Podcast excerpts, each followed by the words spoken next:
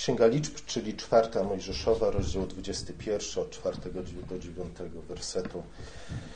Czytaliśmy ten tekst, nie będę czytał go ponownie. Wydarzenia opisane w dwudziestym pierwszym rozdziale Księgi Liczb mają miejsce przy końcu czterdziestoletniej wędrówki Hebrajczyków przez pustynię. Wędrówki, która, jak wiemy, przedłużyła się ze względu na epizod z Złotym Cielcem, ale przede wszystkim ze względu na, na to, w jaki sposób Izraelici odebrali informacje, jakie otrzymali od swoich szpiegów wysłanych do Ziemi Obiecanej.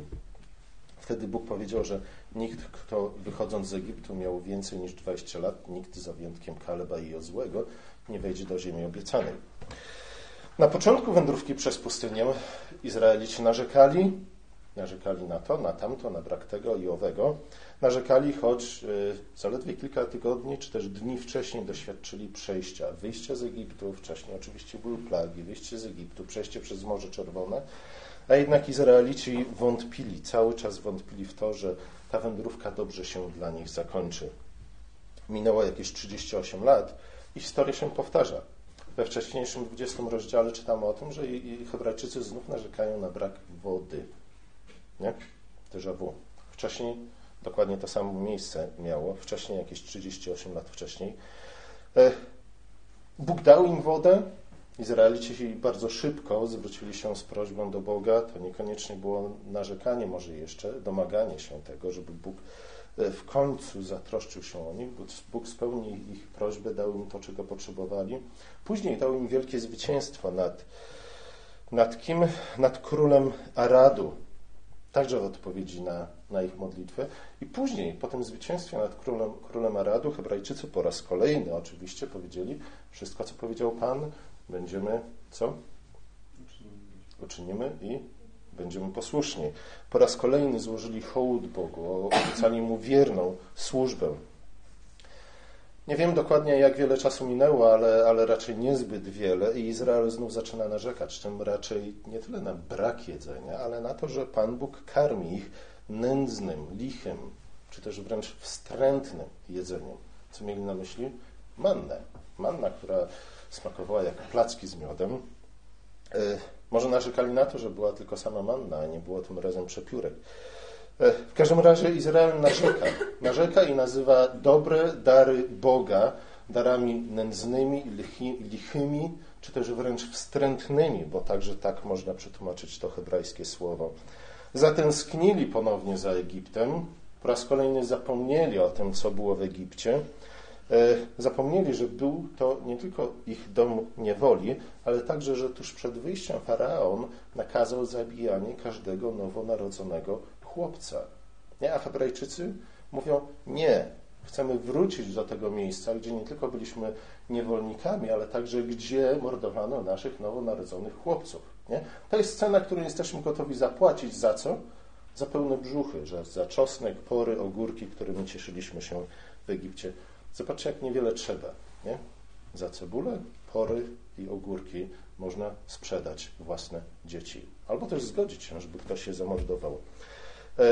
Pełen brzuch i odrobina bezpieczeństwa była dla nich ważniejsza, nie? niż to wszystko, co do tej pory ich spotkało, niż wszystkie obietnice Boga, o tych obietnicach będziemy za chwilę jeszcze mówić, niż przyszłość, a nawet życie ich dzieci.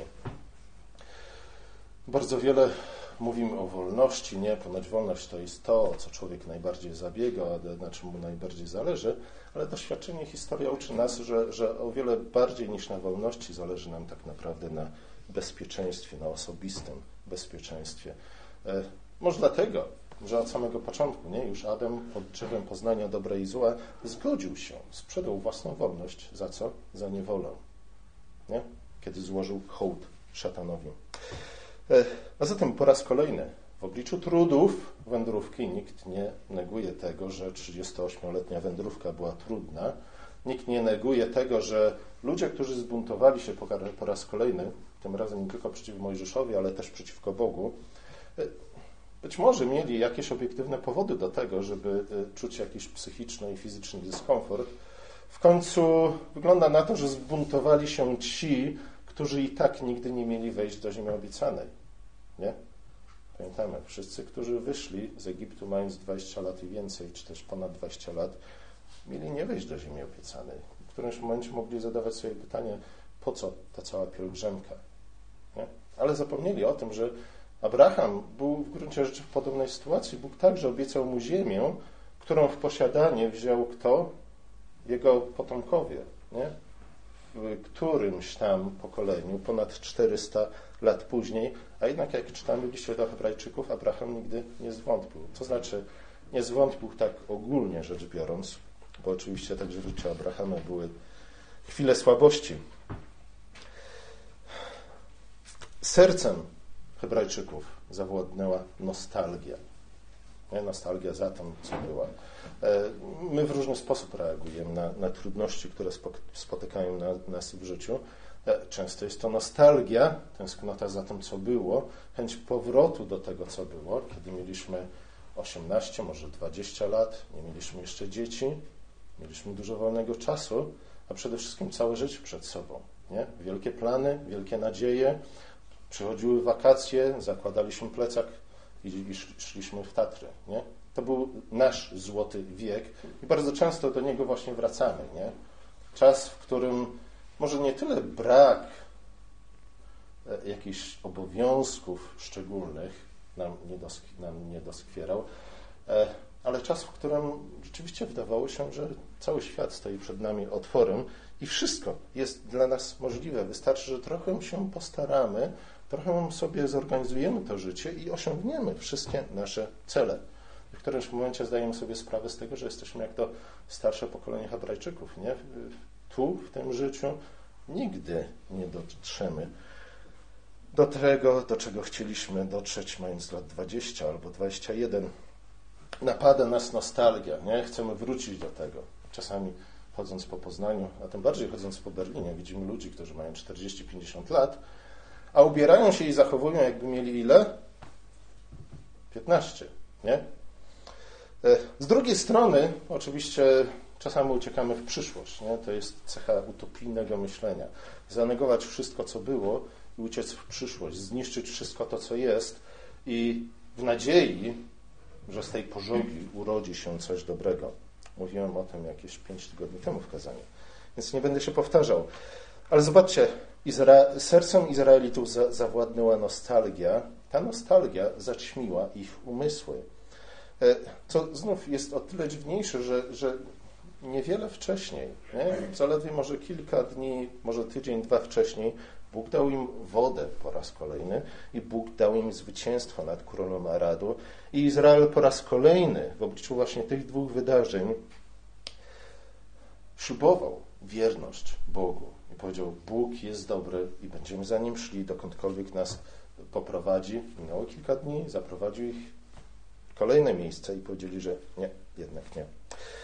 W pewnym sensie w, w tym momencie Izrael upadł jeszcze bardziej niż wcześniej. Wcześniej Izraelici narzekali na Mojżesza. Mówili, Mojżeszu, Mojżeszu, cóżeś nam uczynił. Tutaj bezpośrednio zaczynają obwiniać Boga.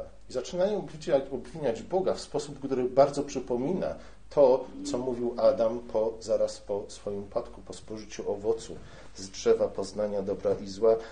Nie tylko Mojżesza, ale też Boga Izraelici oskarżają o kłamstwo, zdradę. O to, że omamili ich umysły, a przede wszystkim serca, wielkimi, pięknymi obietnicami, wyprowadzili ich z Egiptu, gdzie mieli pod dostatkiem porów, cebuli, czosnku i ogórków. Wyprowadzili ich na pustynię, gdzie co? Gdzie czekała ich tułaczka, tułaczka, tułaczka i w końcu śmierć z głodu. Omamili ich wielkimi obietnicami, nie? Jak Lenin, gdy zaczynał rewolucję, a potem się okazało, że przyszedł wielki głód. Ziemia płynąca miodem i mlekiem wciąż pozostawała jedynie pustynnym mirażem. Tym razem w obliczu tych narzekań, w tym razem, gdy Izrael zaczął zachowywać się w sposób, w jaki Adam zachowywał się po spożyciu owocu z drzewa poznania i dobra i zła, nie? Gdy, gdy też oskarżył Pana Boga, nie? O to, co się wydarzyło. Powiedział, Panie Boże, ale przecież to Ty dałeś mi tę kobietę, nie? To Twoja wina. Zapomniał, że zaledwie dzień wcześniej, jeśli dobrze odczytujemy ten tekst, powiedział, to jest najlepsza rzecz, jaka mnie spotkała, nie? Oto kość z kości mojej, oto ciało z ciała mego. A teraz mówi ta kobieta, nie? Panie Boże, Ty mi ją dałeś i ona stała się dla mnie zasadzką. Dobry dar Boga, bardzo dobry dar Boga, dar, po którym w końcu Bóg mógł powiedzieć, że to, co uczynił, było bardzo dobre, Adam nazywa pułapką i sidłem. Nie? Sytuacja podobna, z jaką mamy tutaj do czynienia na pustyni. Tym razem Pan Bóg nie dał ludowi tego, o co prosił. Nie, nie dał mu przepiórek, czy też czegoś innego w zamian za mannę.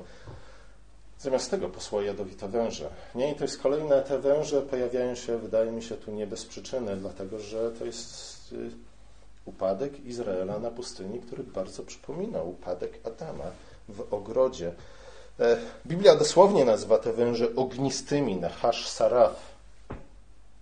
Nauczcie się tych słów hebrajskich. Nasze tłumaczenie mówi o tym, że były to węże jadowite. Dosłownie były to węże ogniste albo też płonące. Jedni tłumaczą, że, że ta nazwa wzięła się stąd, iż wyglądały tak, a nie inaczej, albo że iż jad był szczególnie piekący. Wydaje mi się, że, że nazwa wiąże się z czymś jeszcze, nie? A nie tylko i wyłącznie z ich jadem i z ich wyglądem. Mam nadzieję, że już to dostrzegliście w hebrajskim nazwie tych węży. W każdym razie, kiedy lud zobaczył, co się wydarzyło, wtedy wyznał swoją winę.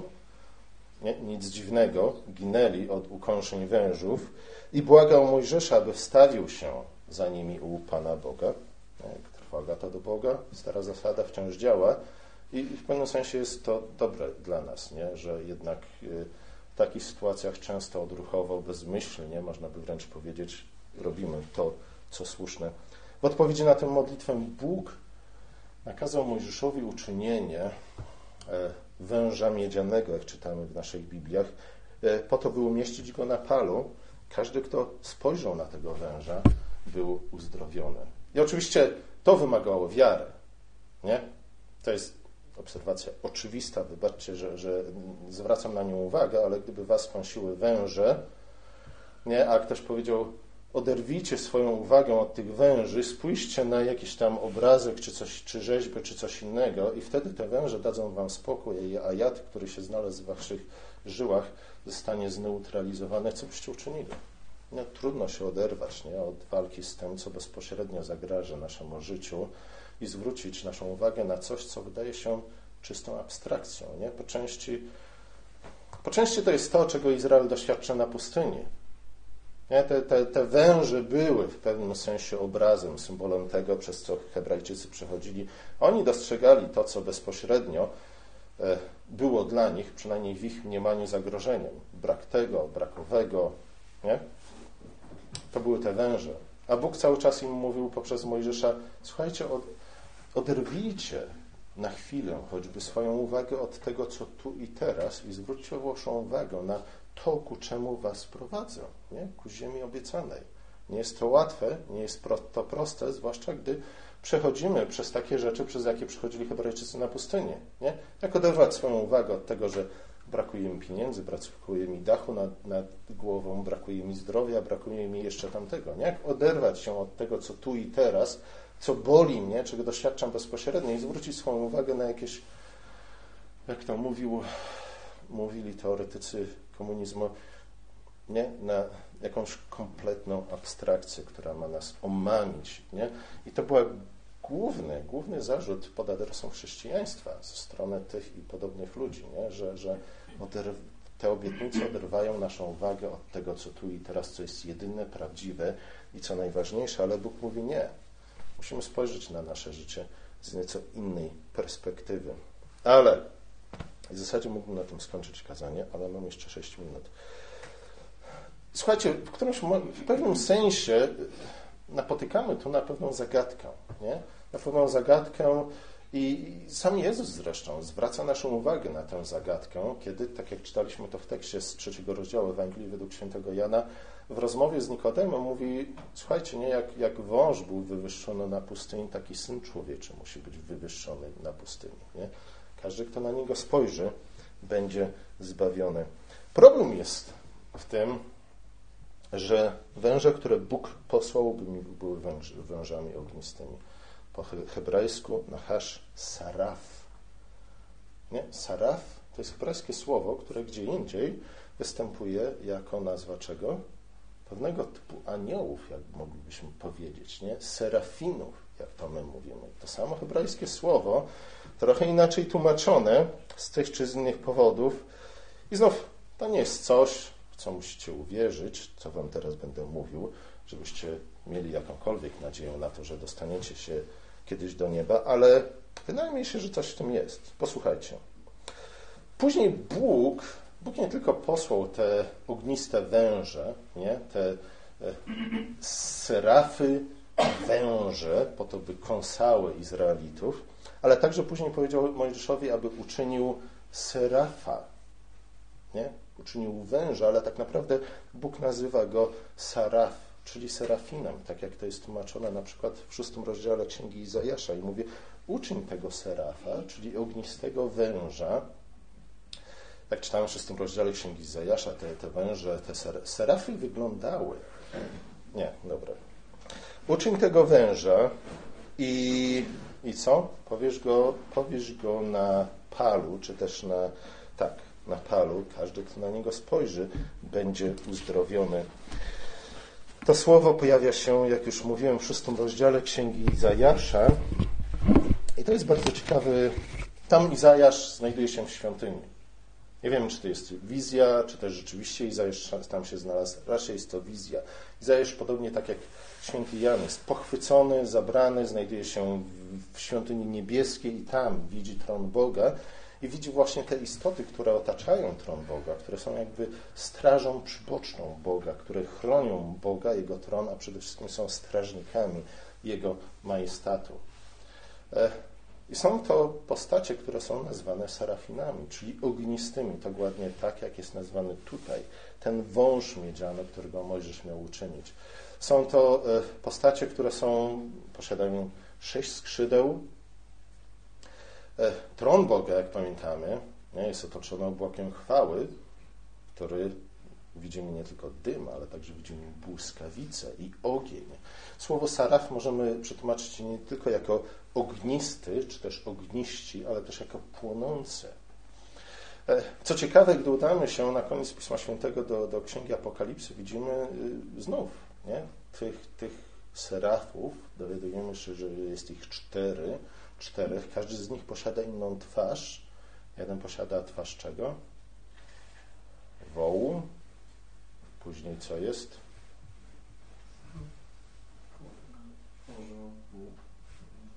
Wół, lew, orzeł i człowiek. Mają sześć skrzydeł.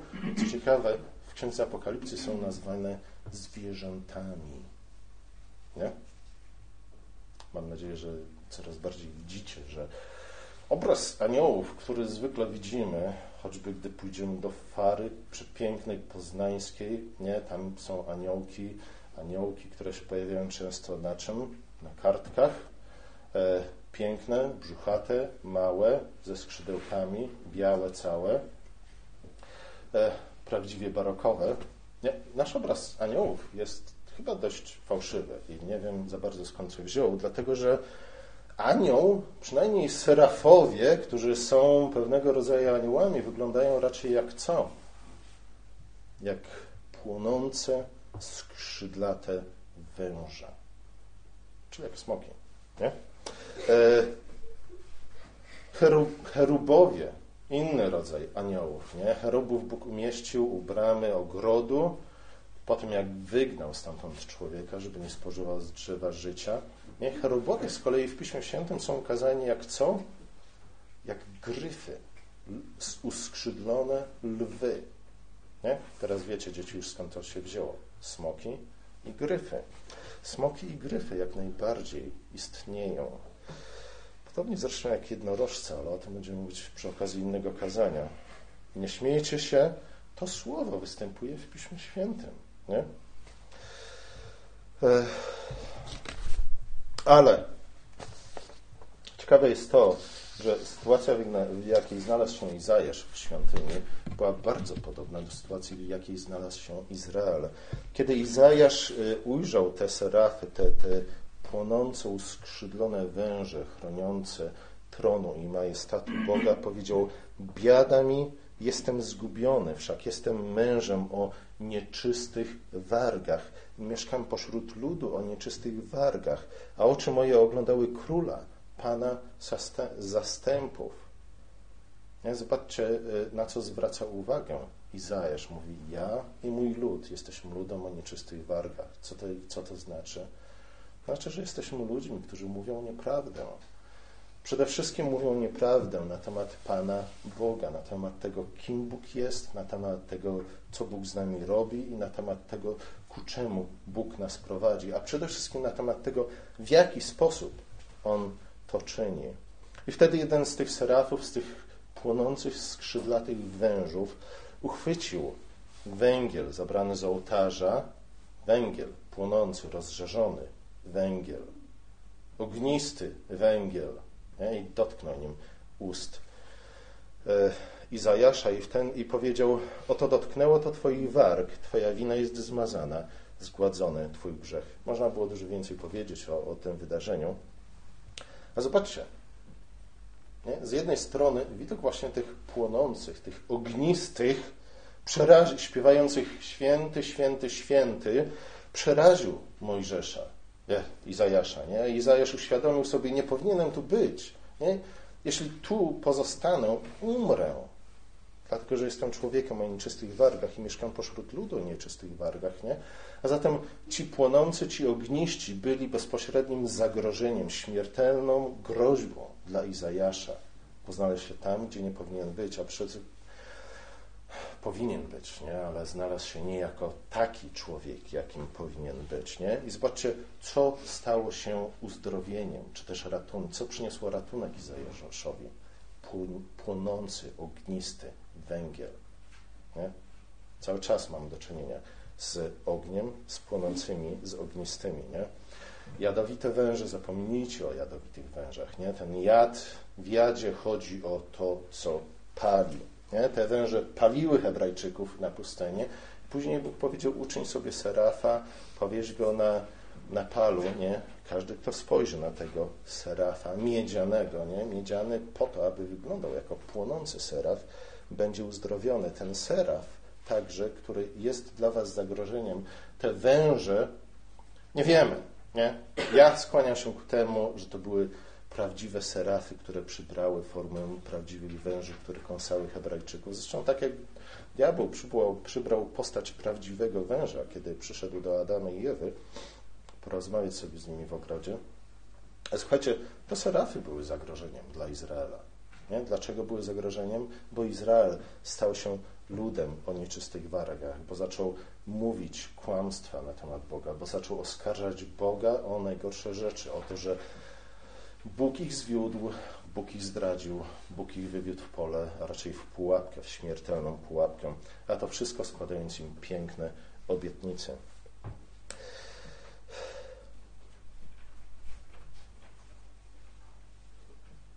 Może nas dziwić to, że wąż, widzimy w wężu jakiś związek z serafinami. Zgadza się? Tym bardziej powinno nas zaskokiwać, zas...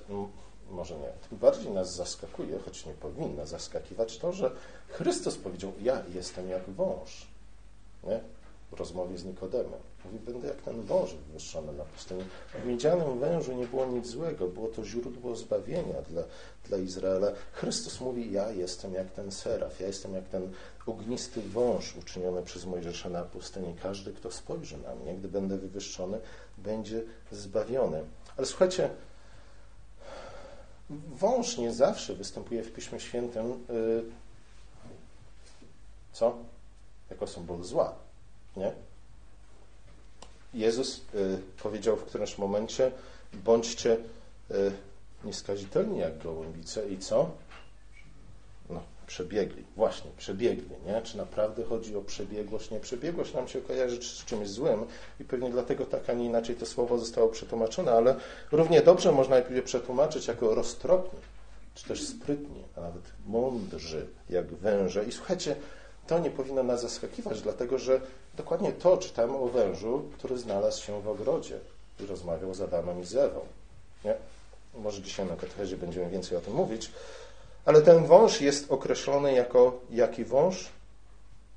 I znów nasze tłumaczenia zwykle mówią, że był najbardziej przebiegłym zwierzęciem spośród wszystkich, które Bóg uczynił, ale to hebrajskie słowo rum możemy przetłumaczyć równie dobrze, a raczej nawet lepiej, jako właśnie roztropny czy też sprytny. Sprytny niekoniecznie w negatywnym znaczeniu tego słowa. Słuchajcie, ale tak samo jest ze smokiem. Nie? Smok nam się kojarzy z czymś złym. Chyba, że czytamy zakazaną literaturę dla dzieci. Ale Psalm osiemnasty opisuje Pana Boga jako smoka. Nie? Pan Bóg jest tym, który, z którego nozdrzy unosi się dym, z którego ust wydostaje się pochłaniający ogień, od którego rozpala się cała ziemia. Psalm osiemnasty opisuje Pana Boga w tych kategoriach. Cóż możemy na to powiedzieć? Wydaje się, że w pierwotnym znaczeniu zarówno wąż, jak i smok, zresztą te węże, o których mówimy, są smokami, były obrazami pozytywnymi, nie? Czegoś mądrego, czegoś mocnego, czegoś, co wzbudza grozę, ale też zachwyt, dlatego że jest pełne majestatu. I w podobnym znaczeniu w Księdze Przypowieści, czy też Przysłów, Salomon mówi o wężach jako o czymś, co jest sprytne, co jest przebiegłe w dobrym znaczeniu, od czego możemy się też czegoś nauczyć. Dopiero później, nie? Szatan wziął te symbole, zniekształcił je i użył je we własnym celu. Zresztą to jest coś, co szatan zawsze czyni. Nie? Szatan, tylko Bóg jest w stanie stworzyć coś z niczego. Tylko my jesteśmy w stanie, naśladując Boga, uczynić coś dobre, coś lepszego z tego, co jest dobre. Szatan jest tym, który, który niszczy. Nie? Szatan jest tym, który pozbawia nas tego, co dobre. Szatan jest tym, który zniekształca to, co dobre, a uczynić to złym. Nie? Dlatego wziął te symbole, które pierwotnie były dobrymi symbolami, zniekształcił je, by uczynić je złymi, uczynić je, użyć ich we własnym celu, po to, by zwieść, o ile można, także i wybranych. W każdym razie, w każdym razie w Ewangelii Jana Jezus mówi, że miedziany wąż był obrazem Jego samego. Nie? Ten miedziany wąż, czy raczej powinniśmy powiedzieć ognisty, płonący wąż, ten seraf, był obrazem Jego samego. Nie znaczy to, że powinniśmy utożsamić Jezusa z serafem, nie? Że Jezus jest serafem. Jezus w pewnym sensie pewnie jest, e, dlatego że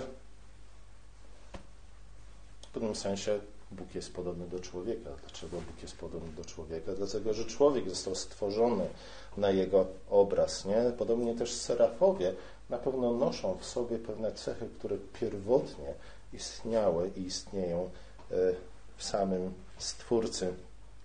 Są, serafowie są typem Chrystusa, który odnajdujemy w Starym Przymierzu. Nie, nie powinniśmy temu się dziwić, dlatego że bardzo wiele widzimy typów, obrazów, nie? Zapowiedzi tego, kim będzie Chrystus, gdy przyjdzie na ten świat. Jezus, y, podobnie jak te serafiny w Starym Przymierzu, przynosi zarówno sąd, kiedy stajemy się ludźmi o nieczystych wargach i zamiast dziękować Bogu, chwalić Go, przyjmować Jego dobre dary i wykorzystywać, czynić z nich dobry użytek, raczej zaczynamy oskarżać Boga o kłamstwo, o zdradę, o niespełnione obietnice. Wtedy ci serafowie, tak, tak jak serafowie w Starym Przymierzu, tak dzisiaj Chrystus, nie? Przychodzi jako ten ognisty, płonący, tak jak serafowie, gdy spotkał ich Izajasz. Przynosi z sobą sąd. I o tym mówi trzeci rozdział Ewangelii według Świętego Jana. Nie? Chrystus mówi, cóż, w pewnym sensie przynoszę sąd i nie przynoszę sądu. Przyszedłem raczej po to, żeby zbawić, nie? A zapowiedź sądu jest czymś, co powinno nas pobudzić do tego, abyśmy wołali do Boga, aby rzeczywiście nas zbawił. Zapowiedź sądu, nie? Te ukąszenia wężów jest tym, co powinno nas pobudzić do tego, abyśmy oderwali się od tego, co tu i teraz i zwrócili naszą uwagę, przynajmniej na chwilę, na tego, który jest naszą jedyną nadzieją zbawienia. W Adamie wszyscy zostaliśmy skazani na śmierć, a jednak w Chrystusie Bóg daje nam nowe życie.